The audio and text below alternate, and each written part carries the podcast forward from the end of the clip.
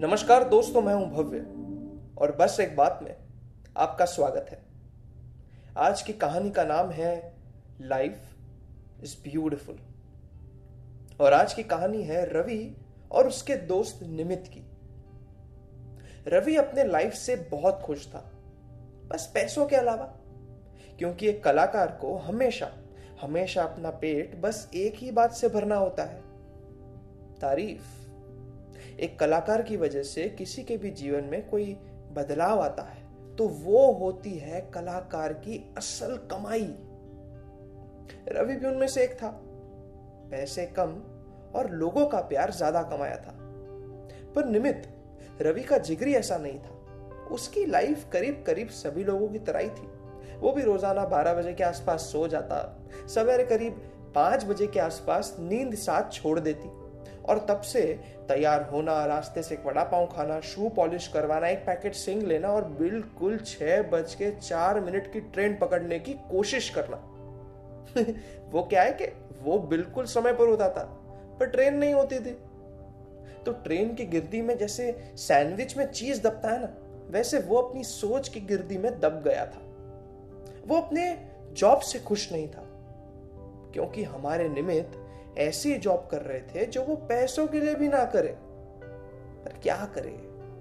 बहुत बार किसी के प्यार के लिए जो बात या काम आपको नहीं पसंद, वो भी करनी पड़ती है। नहीं नहीं गर्लफ्रेंड नहीं, ऐसे नसीब कहा उसके? अरे, उसके माता पिता के लिए। तो निमित की कहानी ठीक से समझाने के लिए कहानी थोड़ी रिवाइंड करते हैं स्कूल में बहुत अच्छे नंबर से पास हुआ था। मतलब इतने अच्छे नंबर कि रवि उससे एक साल तक बात नहीं कर रहा था। वो डायलॉग है ना कि तुम्हारे कम नंबर आए, वो प्रॉब्लम नहीं है, पर तुम्हारा दोस्त पूरी स्कूल में सेकंड आ जाए। भाई, ये तो प्रॉब्लम है। तो स्कूल तो खत्म हो गई। अब आई ऐसी एक स्थिति निर्णय लेने की कि आगे लाइफ में क्या किया जाए। माँ ने कहा, बेटा, तुझे जो करना है कर। स्कूल में सेकंड जो आया था। और पापा की इच्छा थी कि वो इंजीनियरिंग पढ़े और लाइफ सेट करे। और निमित निमित की इच्छा थी कि वो हिमाचल की वादियों के बीच एक छोटा सा घर बनाए और वहाँ अपनी लाइफ सेट करे। पर यह तो मुश्किल था। सच कहूँ तो नामुमकिन था। वो क्या है कि सपने देखना अच्छी बात है, पर अपने लिए सपने जब कोई और देखता है, ये तो गलत है। पर निमित के बोलने से पहले ही निर्णय ले लिया गया था। इंजीनियर बनेगा निमित मैंने कहा था ना कभी कभी किसी और के लिए आपको नापसंद काम भी करना पड़ता है। तो निमित अपने स्वप्न को भुला के, अपने पिता के स्वप्न की दौड़ में लग गया। तो कॉलेज के दौरान रवि से फिर से दोस्ती हो गई। पहले से भी बेहतर। पर निमित हमेशा कहता कि रवि तू बहुत बदल गया है। और रवि कहता, पर तू तो वैसा का वैसा ही है। रवि आर्ट का स्टूडेंट था और निमित इंजीनियरिंग का। इसीलिए दोनों का मिलना बस कॉलेज की कैंटीन में ही होता था। यार, रोज सिर्फ़ दो पल मिलने के बावजूद भी उनकी दोस्ती गहरी होती चली गई। दोस्ती ने दोस्ती का काम किया और समय ने उसका तो कॉलेज खत्म होने का वक्त आ गया। और अब निमित का वो क्षण आ गया, जिस क्षण का इंतज़ार वो काफ़ी सालों से कर रहा था। अब उसमें हिम्मत भी आ गई थी, अपने दिल की करने की। उसने ये भी सोच लिया था कि वो घर जाकर क्या क्या कहेगा। बस अब घर पहुँचने की देरी थी। घर पहुँचते ही माँ ने कहा, तुरंत तैयार हो जा। शर्मा अंकल के यहाँ जाना है। डिनर के लिए अब आपके और मेरे तरह उसने भी वही सोचा कि कल कहूँगा जो आज कहना है। डिनर पे तो पहुँच गए, पर शर्मा अंकल निमित को देखकर बहुत खुश थे।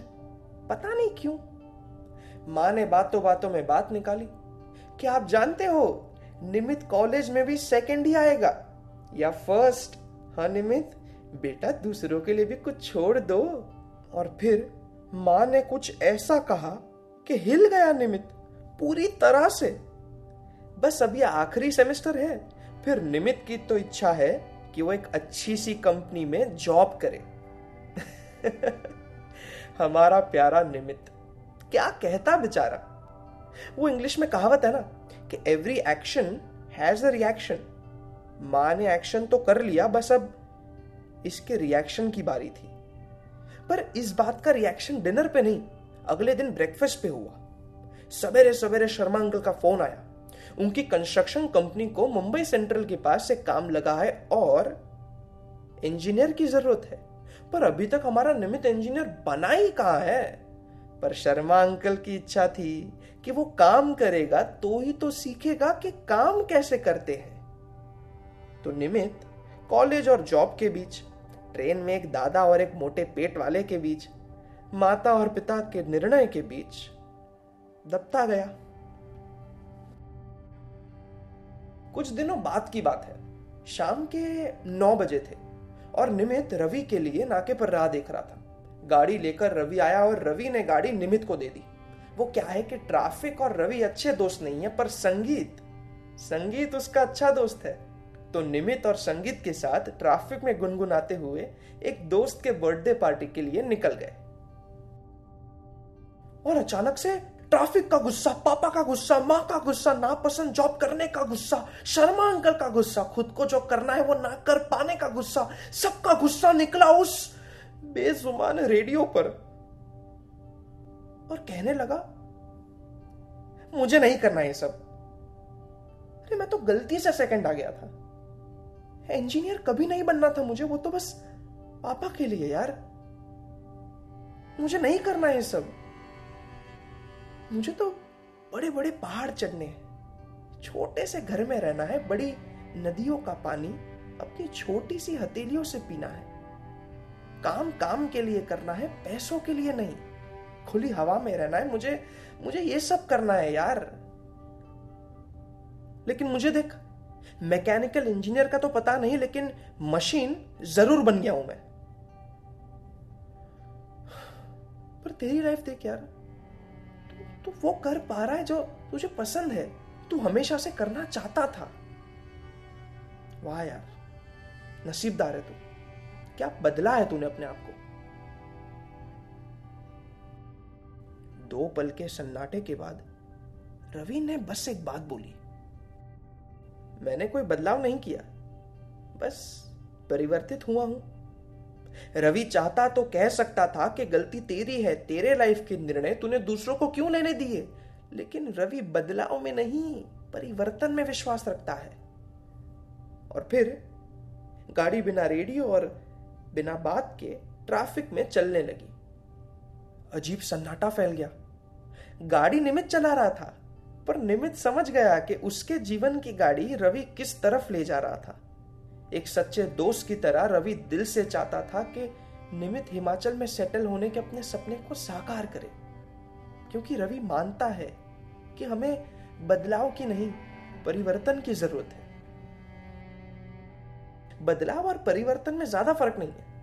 मैं समझाता हूँ। वो नदी जो शिव की जटा से बहती है, उसे हम रोकते हैं। उस पे विचार विमर्श करते हैं और हम उसके लिए रास्ता बनाते हैं।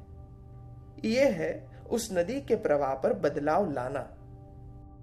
लेकिन जब हम नदी को नदी का काम करने देते हैं, उसे बहने देते हैं, जिस तरफ़ जाए उस तरफ़, कभी पतली तो कभी बड़ी धारा से, कभी पहाड़ों से नीचे गिरती तो कभी जंगलों से गुजरती, कभी हमें मिलती तो कभी उस महासागर में मिल जाती। बस बहने देते हैं, इसे कहते हैं परिवर्तन होने देना। बदलाव हम लाते हैं और परिवर्तन वो अपने आप हो जाता है। पार्टी पर तो पहुँच गए। सब लोग अपनी दुनिया में थे। पर रवि की नज़र एक खूबसूरत सी लड़की पर गई। नहीं नहीं, वो तो बस ऊपर वाले के बनावट की तारीफ़ कर रहा था। और तभी एक तीस पैंतीस उम्र का नौजवान अपना आखिरी पैक बना रहा था। रवि के हिसाब से उसका आखिरी पैग, चार पैग पहले खत्म हो गया। तो ग्लास में थर्टी एम एल विस्की थी। लड़कते हुए उसमें आइस गए। झूमते झूमते उसमें पानी गया। पानी जा रहा था ग्लास भर रहा था, पानी जा रहा था ग्लास भर रहा था, पानी जा रहा था ग्लास भर गया। अब अगर एक बूंद भी पानी गया तो पानी के साथ दारू उभर कर बाहर आ जाएगा। और वही हुआ। पानी के साथ सारा दारू उभर कर बाहर आ गया। और कुछ ही पल में ग्लास में से सारा दारू खत्म हो गया। अब उस ग्लास में सिर्फ़ पानी ही था। और वो नौजवान ने अपना आखिरी पैग मार लिया। अब ये दृश्य मेरे अलावा निमित ने भी देखा। पर उसने समझा भी, क्योंकि निमित की नज़र उस ग्लास पर गई। जो थोड़ी देर पहले दारू से भरा था। और अब उसमें सिर्फ़ पानी था। निमित ने रवि को एक शांत, स्थिर और प्यारी स्माइल से देखा और कस के गले लगा लिया।